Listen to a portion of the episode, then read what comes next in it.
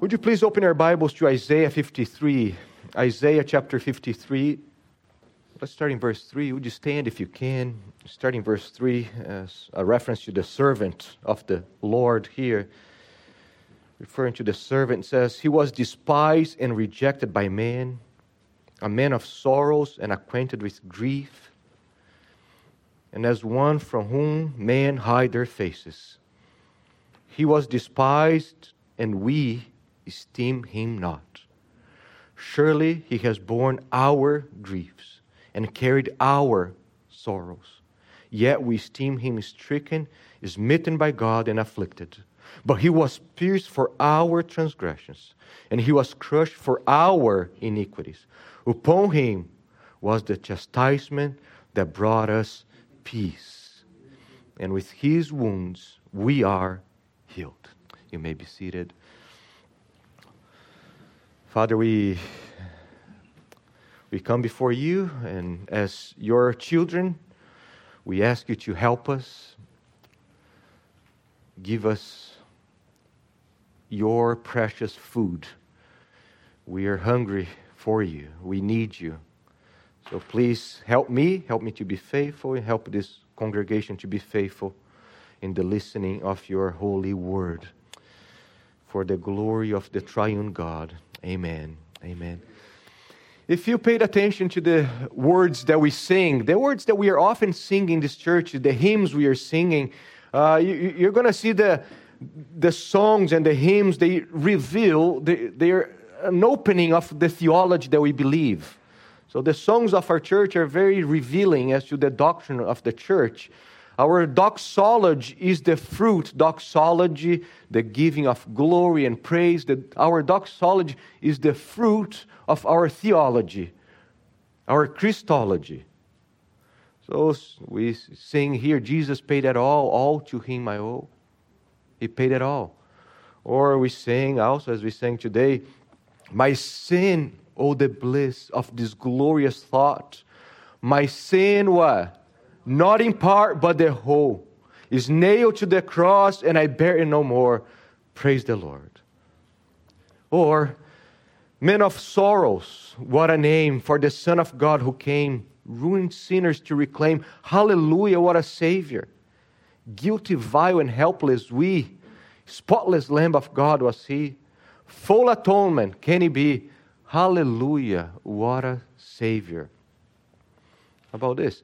Christ the true and better, he who makes the many righteous, brings us back to life again. Dying, he reversed the curse, then rising, crushed the serpent's head. Or one more. The church's one foundation is Jesus Christ, her Lord. She is his new creation by the water and the word. And look at that. From heaven, he came and saw her to be his holy bride. And with his own blood, he bought her, and for her life, he died. All these hymns we sing publicly, we are publicly expressing what we believe about Christ. Amen? It's, a, it's an open door to all we truly hold. And in this church, there is no hypocrisy as to sing these hymns. There is no duplicity in singing these hymns and then say, actually, it wasn't like that. There are some churches, and even some author of some of these hymns, as I told you, the Wesley brothers, they would sing about the power of Christ saving, and yet behind the hymns they would say, No, but actually you need to do your part. And what we are doing here is just following the pattern of the Bible. You think about Israel when they were redeeming the first Passover, the first Exodus. That's the first time we have a hymn in the scriptures, Exodus 15, and they sing about the Lord. The Lord is my salvation. The Lord is the one who redeemed us. And then we follow after, we as went through the new and better Exodus through Jesus, the great Passover, we also sing about him. And we are actually following the standard of heaven. In heaven, that's what they're singing. They're singing about the Savior. So, in Revelation chapter 5, verses 9 through 10 says, And they sang a new song, and that's referring to the Lamb, saying, Worthy are you to take these scrolls and open its seals, for you were slain, and by your blood you ransomed people for God from every tribe and language and people and nation, and you have made them a kingdom and priests to our God, and they shall reign on the earth. Note that in heaven they're not singing, look at that, they're not singing, You made men redeemable, you made men savable. They're not singing, By your blood, now anyone can choose you if only they choose you. They're not, they're not singing also, Worthy are you, for you were slain, and now people in hell have been washed with your blood. The heavenly hymn is very clear that Jesus did not accomplish possibilities, but actualities. You ransom people for God the Father. Therefore, we will keep singing in this church about a Redeemer who redeems, a Savior who saves. Amen? A high priest who is perfect in his priestly ministry. And I pray that as we are studying this wonderful doctrine of atonement, the death of Christ, that we will never sing the same again. I pray as we understand the love of the Father, the Son, and the Spirit this unique love towards each one of us, I pray that as we sing hymns, I pray that all our words would be baptized with a new affection for him who saved us and had our names written on his heart. Amen. So, as we continue our series here, we are walking through what, it, what does it mean to be a Reformed Baptist church, and we are walking through the, what it means to be reformed, and we saw that part of being reformed is to hold into the five solas, the five points of the doctrines of grace. And that's where we are. We walked through total depravity, unconditional election, and now we are in limited atonement. So here's the outline of this morning's sermon. We're going to continue our journey here through limited atonement, and we're going to come to limited atonement verified. So Last Lord's Day, just to review and refresh our minds here, last Lord's Day we define limited atonement. So it's important to have this doctrine defined. And we saw that the doctrine of limited atonement or definite atonement declares that Jesus did not come to die for an abstract, faceless, and unknown mass of people that he did not know personally or individually. No, the Good Shepherd died for each and every one of the sheep that the Father had predestined and elected by sovereign mercy to be vessels of His unconditional love. Amen? That's what this doctrine declares. Or, more, with more eloquence, we can quote David and Jonathan Gibson. They say, the doctrine of definite or limited atonement states that in the death of Jesus Christ, the triune God intended to achieve the redemption of every person given to the Son by the Father in eternity past, and to apply the accomplishments of his sacrifice to each of them by the Spirit. So you have a Trinitarian work. The death of Christ was intended to win the salvation of God's people alone. Amen? we declare that when Jesus died on that cross, he was not wasting his blood, he was not shedding his blood for people in hell.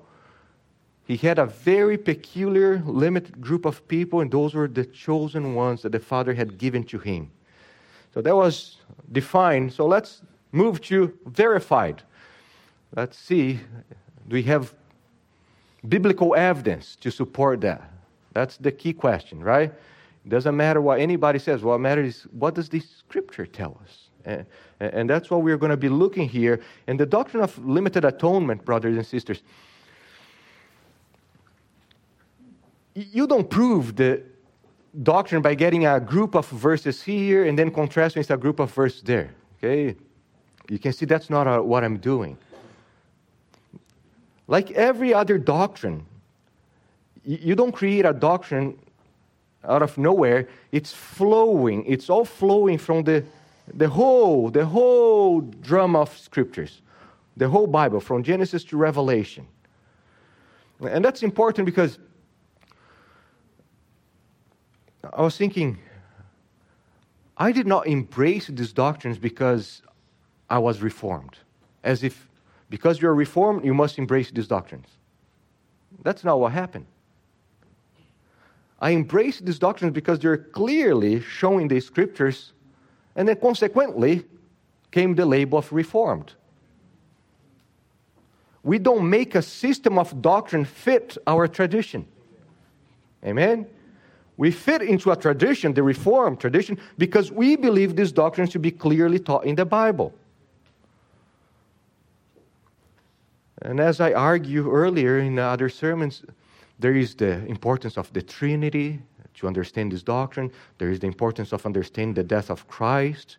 And today, what I want to show you is start showing you is how both the Old and the New Testament both that testaments declare one, one coherent story of a triune God saving a definite group of people by a definite sacrifice.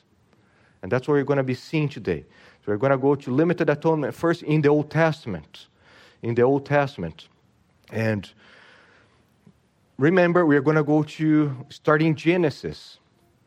And remember, Genesis is written by Moses and they are ready, they already know that they are the chosen ones of God. So every time you're going to start studying the doctrine of atonement, you got to keep in mind that there is election. Election is always prior to atonement. So I have here, it's within the larger, it's within the larger theological construction of Israel's election that any Old Testament theology of atonement or salvation must be understood. Unconditional election precedes atonement. Redemption, salvation, and atonement, they flow from God's unconditional choice of a people for Himself. Amen?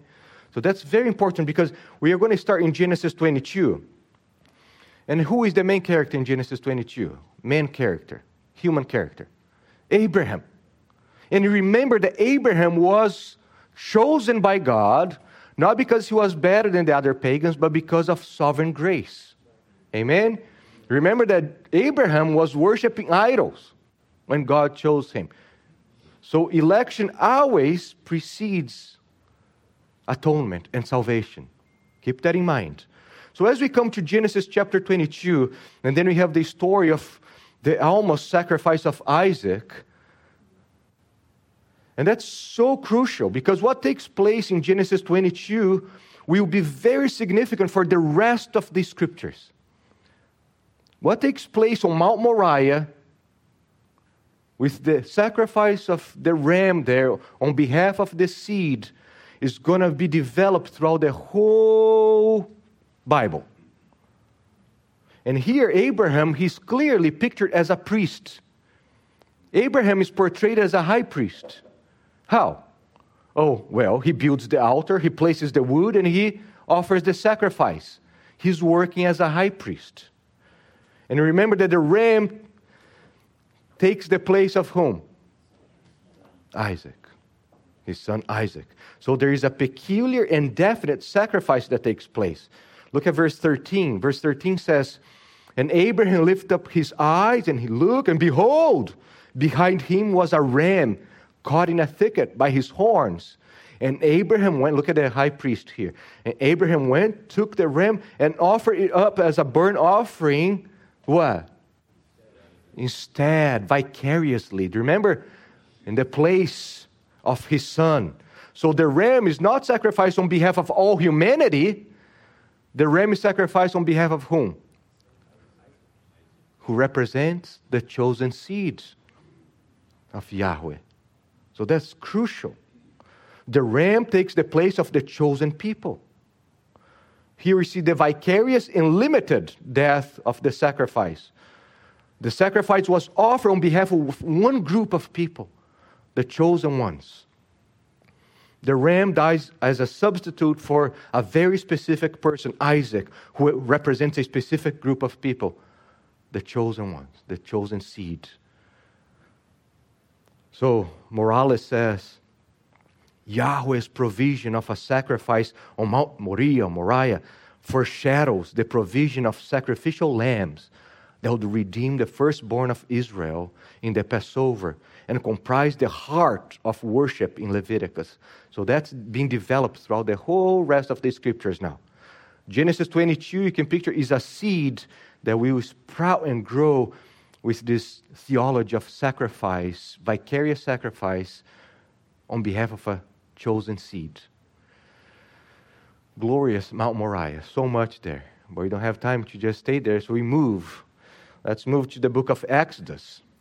Book of Exodus, uh, Exodus chapter 12. And remember, as we come to the book of Exodus, we are dealing with election. Election precedes what? Atonement. So before you have the Passover, we are dealing with a chosen people. And that's important to keep in mind because what we have is this picture where death, Israel is pictured as dead in their sins under Pharaoh, and they need to go through an Exodus journey to be with God and find life again.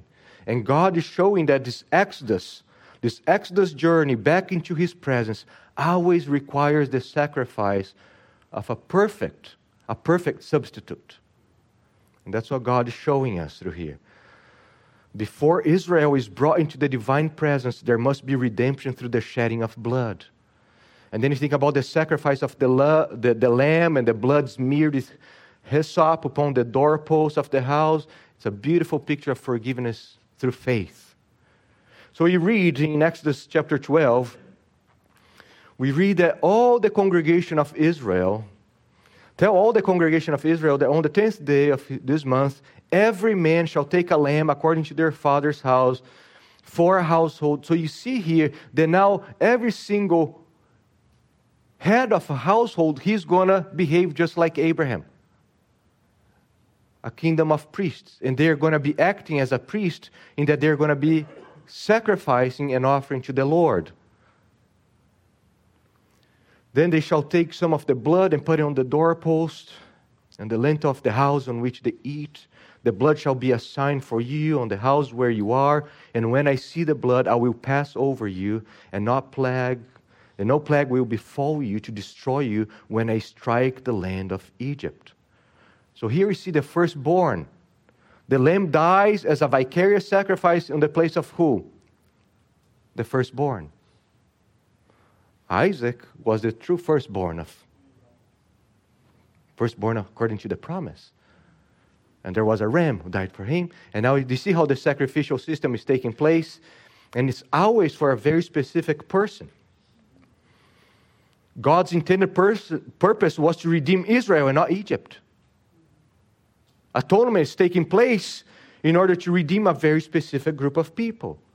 So, Paul Williamson, he says, each lamb served as a specific body of people and redeemed a prescribed household. Moreover, only those who actually participated in the Passover meal could find refuge behind the blood smeared door frames.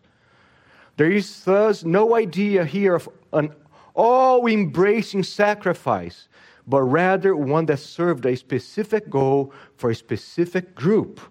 He says, the Passover cannot therefore be conceived as some kind of general sacrifice that made provision for all and sundry. Rather, it's clearly portrayed as having a definite goal and a particular focus. And you got to keep that in mind because when you move to the New Testament, that's this whole theology of the Passover that's going to be applied to whom? Jesus Christ. So you cannot come to the New Testament and just forget about the Old. Because they're building their theology of sacrifice and death on what's taking place here.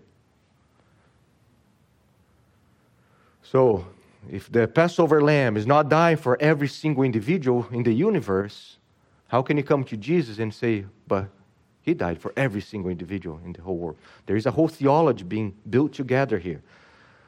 The redemption brought forth by Yahweh did not merely make their re- release from Egypt, Egypt is slavery possible, He brought them out of bondage. Amen?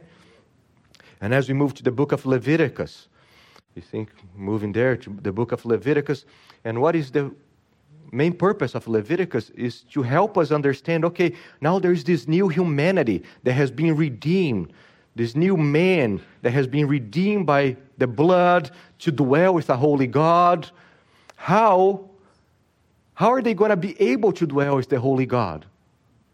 Because they still have sin. And that's the whole goal of Leviticus is to explain to, to, to God's people how a sinful people can abide with a holy God. And that's going to be through the means of what? Sacrifices. Sacrifices.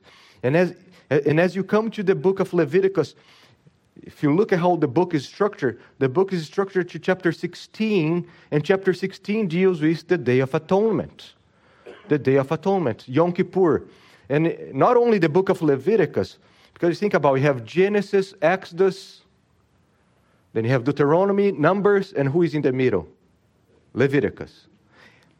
So you think about the Torah, the first five books, there is a crescendo and reach the Day of Atonement. That's the heart of the whole Torah. And what is the Day of Atonement? God providing forgiveness so he can continue dwelling with his people. That's the whole point. How a holy God will continue dwelling with a sinful people. And the Day of Atonement help us to understand that. And in verse 33, we read the, the high priest shall make atonement. And look at that. For all the nations, every single individual? No, for the priest and for all the people of the assembly. That's the church, the assembly, the ecclesia. Atonement is accomplished only for those who belong to the Lord. Those animals did not bring forgiveness of sins to all the other nations, but only for those who by faith were part of God's people. Atonement, thus, is limited in scope but unlimited in power. There's cleansing from all the sins so God can continue dwelling with them, but there is a limit in the scope. And then remember that much of the sacrificial system required the, the one who is offering the sacrifice to do all with his hands. Placed upon the animal.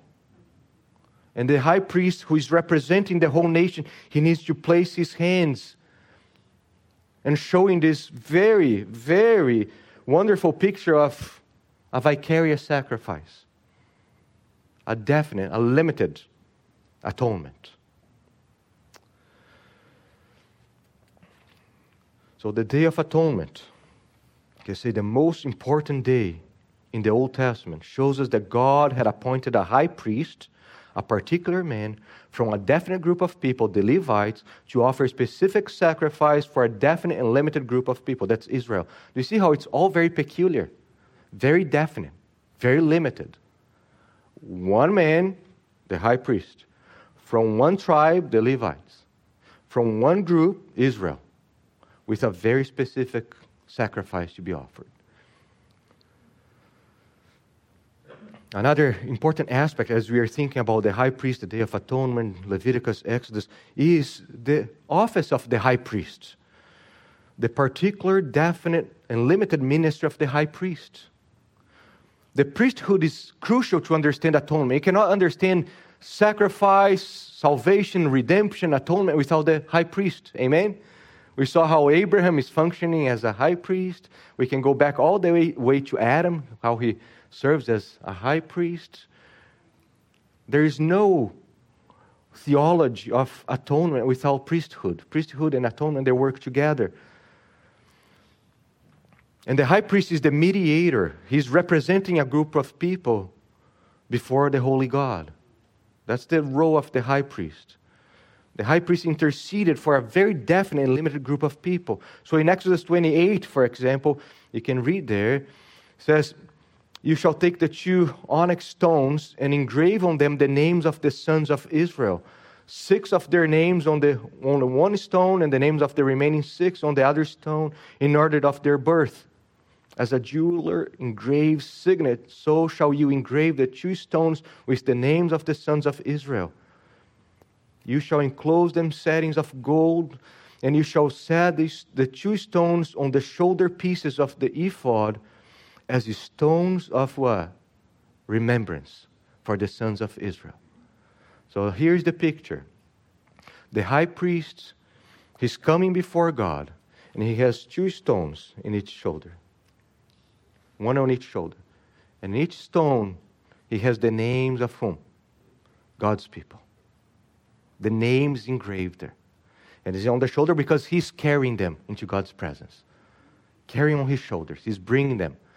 And as uh, a stone of remembrance because he's reminding God of his covenantal faithfulness. He's reminding God of the people he's bringing here. The covenant. Remember, to remember is a, a covenantal terminology.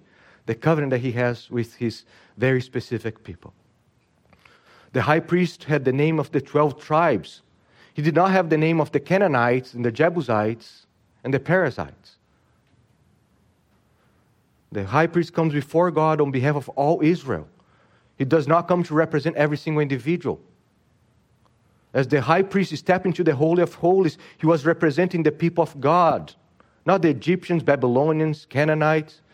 He ministered on behalf of the chosen ones of God. So the high priest never intercedes or makes atonement for every single person indiscriminately. There is a group of people. Stephen Wellum, he writes, the high priest's appointment was for the purpose of representing a particular people before God, namely, all those under the old covenant. This representative work is beautifully portrayed in the clothing of the high priest, clothing which was not simply for the aesthetics, but also was instructive in regard to the work of the priest. From head to toe, because sometimes we just think, oh, the beauty, oh, the beauty of the, the, the tabernacle, how God's concerned with the beauty. Yeah, but there is a lot of theology behind the beauty. God is portraying as the, the, the high priest as a new Adam coming to his presence, the heavenlies, a new creation. There's a whole theology behind it. It's not just, oh, you see, God is concerned with beauty here. There is a whole theological purpose. From head to toe, the priest's garments were designed to teach Israel and later generations something of the priest's work as the representative of the people. He says, for example, the priest's breastplate contained 12 gems with the names of the 12 tribes of Israel set on them. Each time he went into the presence of God, he would carry these gems with him, indicating that he was there on behalf of the people with whom Yahweh had entered into covenant. Never did the priest ever represent and mediate for people other than the covenant people of God. And this whole, this whole theology of priest and sacrifice will be culminating when it comes to Isaiah 53. Isaiah 53 is going to put the two together the priestly ministry and the sacrificial ministry in the servant of Yahweh. But before we get there, there's one more passage in the Old Testament that I think it's important, and that's in 1 Samuel Look with me to 1 Samuel chapter 3.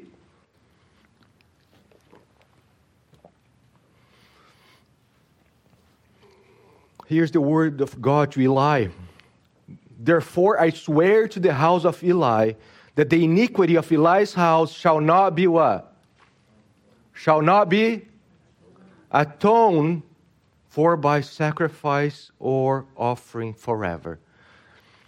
Any question of a limited atonement in the Old Testament? Right there. God limits, not man. God limits. God is in charge. As we move to Isaiah 53, here we come to the apex of the whole drum of redemption. The whole theology of atonement, the whole uh, theology of priesthood, sacrifice, they all come crashing together in the person of the servant of Yahweh. As the drama of atonement and redemption develops through the scriptures, we see that God Himself will have to come to rescue His people. That's why He's pictured as the arm of the Lord, an extension of Yahweh Himself. God, the perfect God, must become the perfect sacrifice and the perfect mediator. And as we come to chapter 53, we're dealing with the servant song. He's called the servant. Why? because he came not to do his own will, but the will of the Father. He's the servant because he's doing the will of the Father. And the will of the Father is for him to save those whom the Father chose.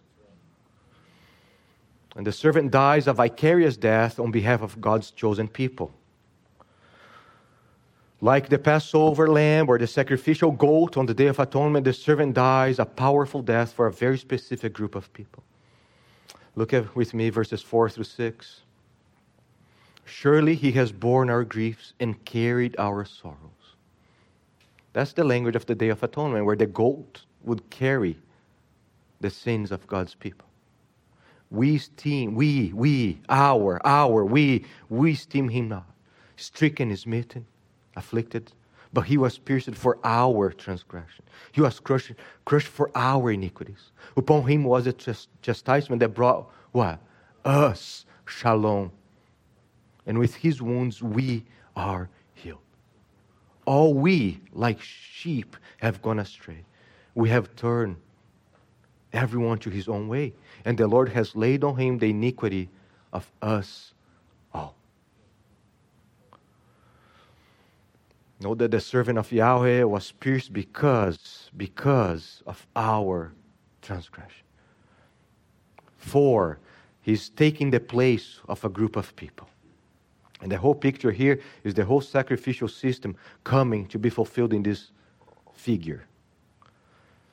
Alec Motyer, he says, Yahweh himself, acting as his own high priest to satisfy his own holiness, literally, Yahweh caused to meet on him the iniquity of us all. Drama indeed. The death of the servant is the intersection point of all space and time. From north, south, east, west, from past, present, future, the divine hand ha- gathers in gathers in the sins of all the sinners that he proposes to save and personally conducts them to a solemn and holy spot, the head of his servant. Look with me, Isaiah 53, look at verse 8. He was cut off of, out of the land of the living, stricken for the transgression of who? Whose transgression? my people. That's covenantal language. That's language of covenant. Not everybody's God's people. When he enters into covenant with someone, he says, And I'll be your God, and you will be what? My people. A very unique group of people. Verses 10 through 12, Isaiah says, Out of the anguish of his soul he shall see, and be satisfied by his knowledge shall the righteous one my servant make whom? Many to be accounted righteous, and he shall bear their iniquities of the many. Therefore, I will divide with him a portion with the many, and he shall divide the spoil with the strong. Yeah, he bore the sin of many. Many. What is vital here is this many refers to a large group of people. And if you go back, let context help us. Please, let the context help us who the many are, and then you're going to understand. Verse 15 of chapter 52. He, like a priest, so he so shall he sprinkle many nations. Many nations. And that's the whole theology coming out of the New Testament. And even in Isaiah and Ezekiel, that God's elect is going to be coming not only from Israel, but now from other places in the globe, from every tribe, nation, tongue. So the many here is clearly a reference to the many of the chosen ones is scattered throughout the globe. As a priest and sacrifice, the suffering servant has a peculiar people in his heart the servant, the Messiah, will not intercede or mediate and be a sacrifice for every single individual in the world, but only for a group of people chosen by God Himself. The many is important because the many is a restrictive term. So there are many who are justified, and, and at the same time, we are reminded there are many who perish. Many for whom Christ died, and many for whom He did not die. Jesus himself said, Enter by the narrow gate, for gate is the wide, the, and the way is easy that leads to destruction. And those who enter by it are what? Many, many who perish. Strive to enter through a narrow door, for many, I tell you, will seek to enter and will not be able. Many. So Motyer, he says, the implication of this is that the many who are the object of both the saving work of the servant and its application in verse 10 through 12, are the strange sheep of verse 6, whose iniquity, iniquities Yahweh laid upon the servant, and who are converted miraculously by his death. Many then has a certain specificity to it, while also retaining its inherent numerousness. It refers to those for whom the servant made atonement and to whom he applies that same atonement. And the beautiful thing about Isaiah 53 is this change that takes place as the servant dies. Before his death, we esteem him not. We had no eyes to see. And as he dies, we can see because his death is powerful, because his death is efficacious, efficacious. Those who were the recipients of his death now can see that he's actually dying in my place. And no wonder, look at chapter 54 joy because the new covenant is established by the death of the servant. So single bearing, and he goes on to say how the new covenant has been established by the death of the servant. So, so much to say, not much time for us to be there. But you can see that God accomplished atonement through the death of the servant. His death is a powerful, efficacious death. He accomplished the forgiveness of sins, the just justification of God's people, and the inauguration of the new covenant. Moving one more, just one more in the Old Testament. There's so many, but let's just be selective here go to Zechariah. Zechariah. Zechariah is a wonderful book talking about the death of Christ. Contrary to some, I don't think Zechariah is pointing to the second coming, but to the first coming, because that's how the gospel writers apply the book of Zechariah. That's how John applies the book of Zechariah. That's how the gospel writers show that Zechariah was pointing to the Messiah to come. In Zechariah 9, just one of those passages is chapter 9, verse 1. The prophet says, As for you also, because of what? the blood of my covenant with you, I will set your prisoners free from the waterless pit. And, brothers and sisters, when Jesus is celebrating, instituting the Lord's Supper, do you remember what he says about his blood? This is the blood of the covenant. He's drawing from Zechariah 9, Exodus chapter 24, referring to a very specific group of people. And it's this group of people who will benefit from the death of the Messiah that Zechariah talks about. The shepherd who will be stricken and smitten. And by his death, we see the prisoners will be set free from the waterless pit. And that's us, brothers and sisters. By his death. By his death. Jesus is the shepherd priest of Zechariah who dies for his people. So you can see through the whole Old Testament, there's just this glorious, unified teaching that atonement is always flowing from election and it's always for the people that were elected. And that's crucial. Because as we come to the New Testament, where we are going now to start journeying through the New Testament, don't worry, you're just going to start the New Testament. They're not creating something new about the death of Christ. They're basing their theology in the inspired revelation, inspired revelation of Yahweh in the Old Covenant. They're not just coming up with something new, they're basing that on what they know from God Himself. And as we come to the New Testament, we see how the whole theology of the sacrificial system and the priesthood is picked up by the New Testament authors in order to show how Christ, how Christ is the fulfillment of all those types and prophecies related to Him. And I just want to start first with Paul, Paul's teachings. And you think about Paul, there's just this immense theology of election and the death of Christ. And you've got to keep in mind that as Paul is writing his theology of atonement, he's basing his theology in the Old Testament. So, for example, in Romans chapter 3, Romans chapter 3, Paul says, For there is no distinction, for all have sinned and fall short of the glory of God. What doctrine is that? in the five points? Total depravity. All. All have sinned and fall short of the glory of God. And are justified by his grace as a gift. A gift. Through the redemption that is in Christ Jesus, whom God, look at that, whom God the Father put forward as a propitiation by his blood to be received by faith. So the Apostle Paul declares that God the Father set forth Jesus as propitiation by his blood. And some of your Bible versions, if you look, there will be a footnote saying the mercy seat, right? Or mercy seat. And that's very similar, the idea here. Why? Because in the Day of Atonement, the high priest had to put the blood in the mercy seat. Why? To appease the wrath of God. And propitiation means that the appeasement, appeasing God's wrath. So they walk together.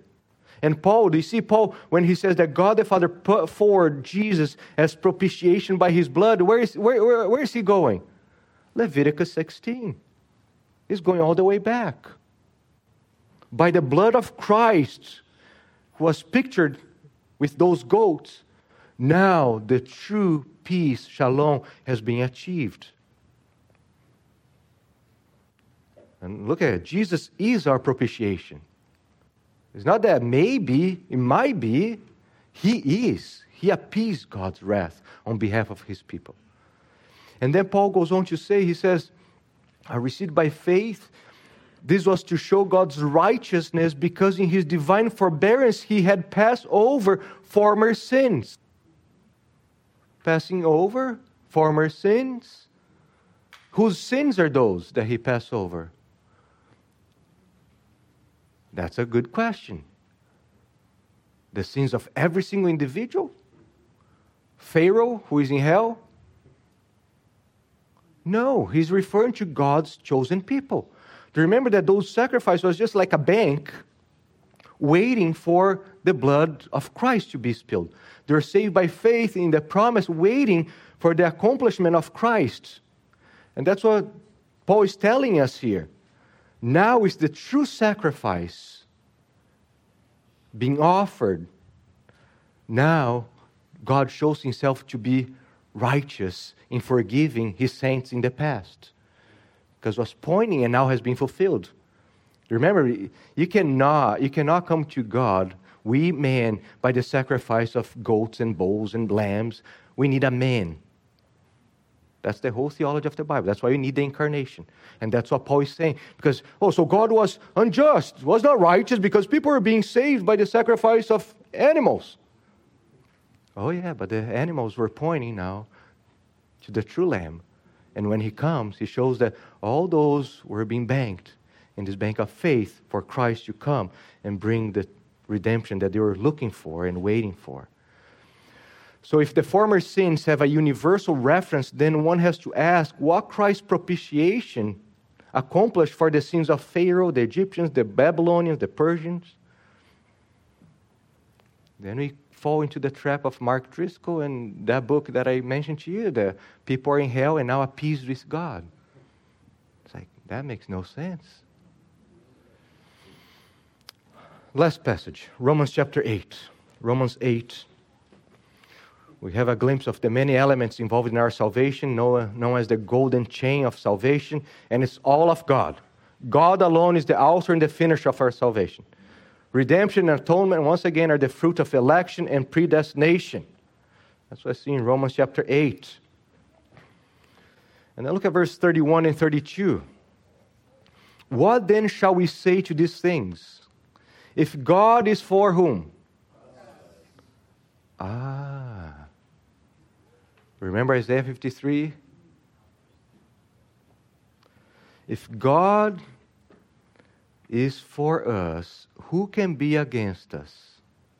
And look how he says, He who did not spare his own son, where is Paul going with that? Or where is he drawing this from? Do you remember a father who was willing to not spare his own son? Where we started, Genesis 22, very similar language in the Greek. Now, the ram, the seed of Abraham, in Christ. So he says, He who did not spare his own son, look at Paul going to Genesis 22, but gave him up for us all. Isaiah 53. How will he not also with him graciously give us all things? All things related to what? Prosperity, car, houses, boats. Is that what Paul is saying? The context is salvation. Give us all the things that we need for salvation.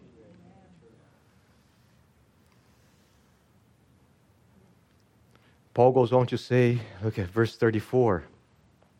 Who is to condemn us? Christ Jesus is the one who died. Look at the language of sacrifice. More than that, who was raised and who is at the right hand of God, who indeed, what is he doing? Who interceded in the Old Testament? The high priest, who is interceding for us. So here we see Paul getting the theology of Old Testament, Isaiah 53, and applying to Jesus, Jesus Christ. In his priestly office, Jesus offers himself and intercedes for us with a certain result, an effective redemption.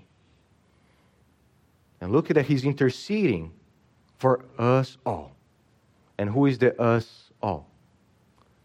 Those whom the Father foreknew, predestined, called, justified, and will glorify.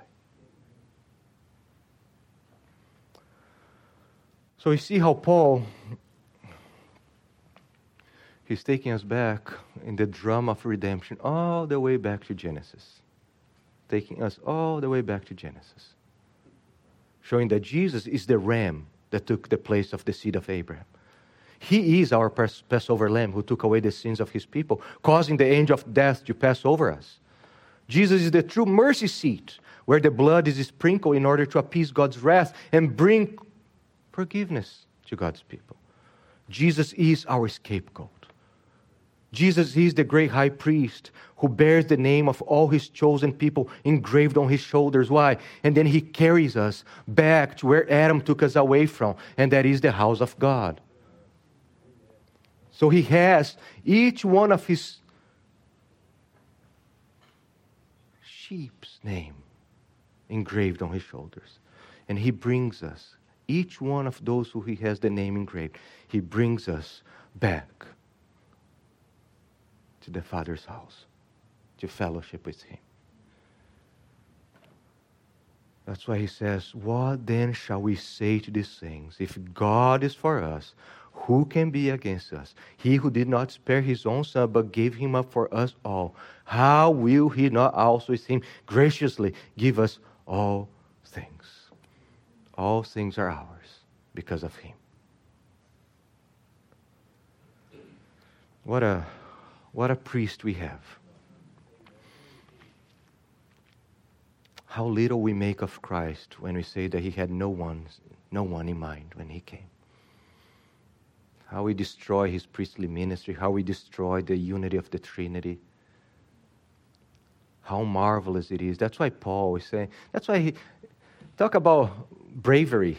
A man who is willing to die, be stoned, face anything. Why? He knew. He knew that he had the perfect high priest interceding for him, and this high priest had his own name written on his shoulder and nothing could separate him from the love of God the Father. You see how the doctrine of lim- limited atonement is so powerful, making timid people bold people.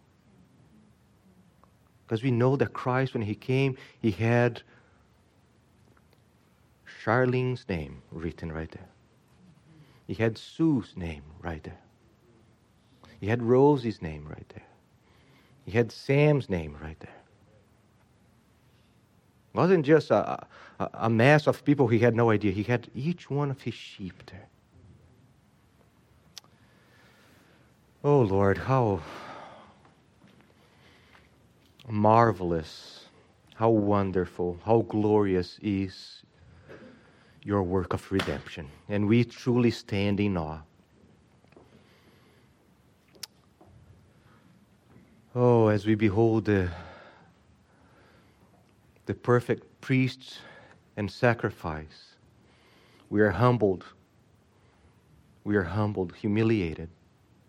To think that a God who never needed anybody, who has always been complete in the three persons of the Godhead, who has no need, yet in mercy, compassion, righteousness, love, came and rescued a very specific group of people to magnify His grace and His glory. So help us. Help us to love you more, treasure you more. Help these doctrines to, to drive us to love more and more the one who loved us uniquely, peculiarly.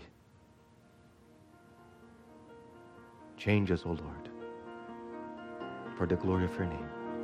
Amen. Amen.